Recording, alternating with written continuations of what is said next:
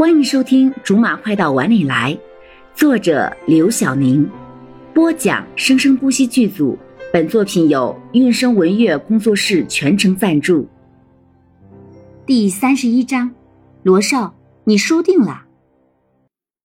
柠檬这才想起来，旁边这群虎视眈眈的人，解释说：“工作上的事儿，我跟罗少下午得回去一趟。”我是不会让你走的，不会的。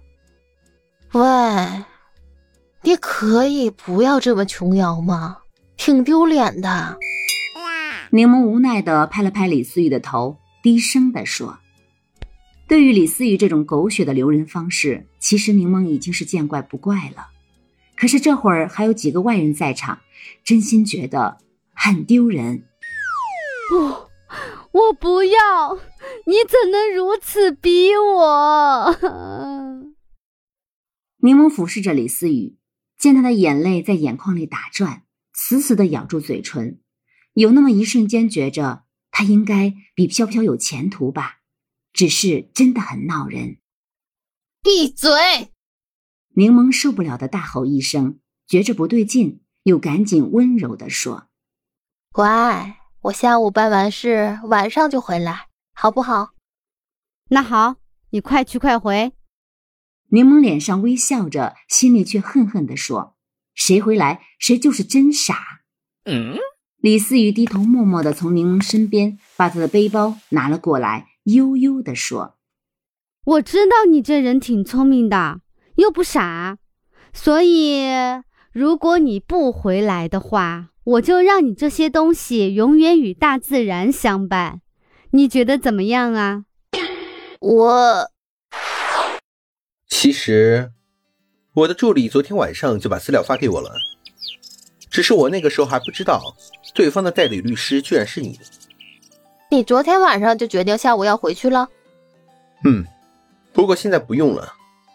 昨天晚上看柠檬难得主动提出来要出去走走。不知怎么的，虽然明知道走不开，却就是不想扫他的兴。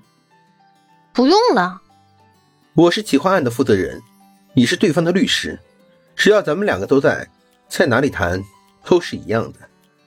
可是我没有资料啊，让你那个组长发给你。这大山里的，我去哪里弄网络啊？这不是大山里，这只是一个城市外围，还不到郊区的一个小土坡而已。柠檬的脸抖了一下，眯着眼，挑着眉，不满的看着罗少。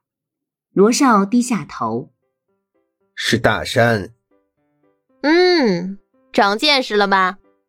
电脑给我，我发邮件给徐树。”剩下的几个人面面相觑了一会儿，默契的选择了不说话。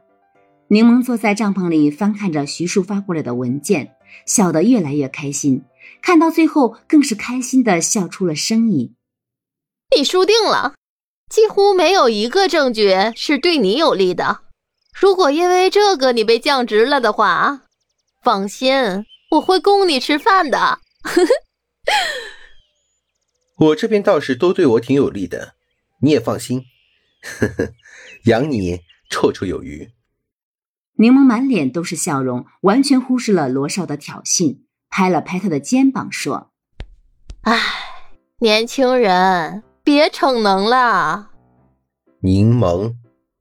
嗯，其实我一直都是对你怀着感激的。为什么？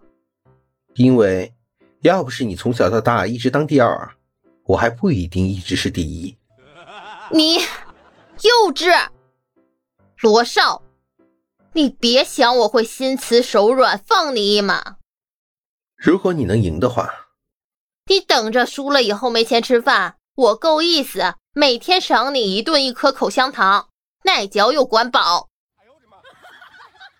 帐篷外，几个人已经架起了火堆，塞了几个土豆在底下。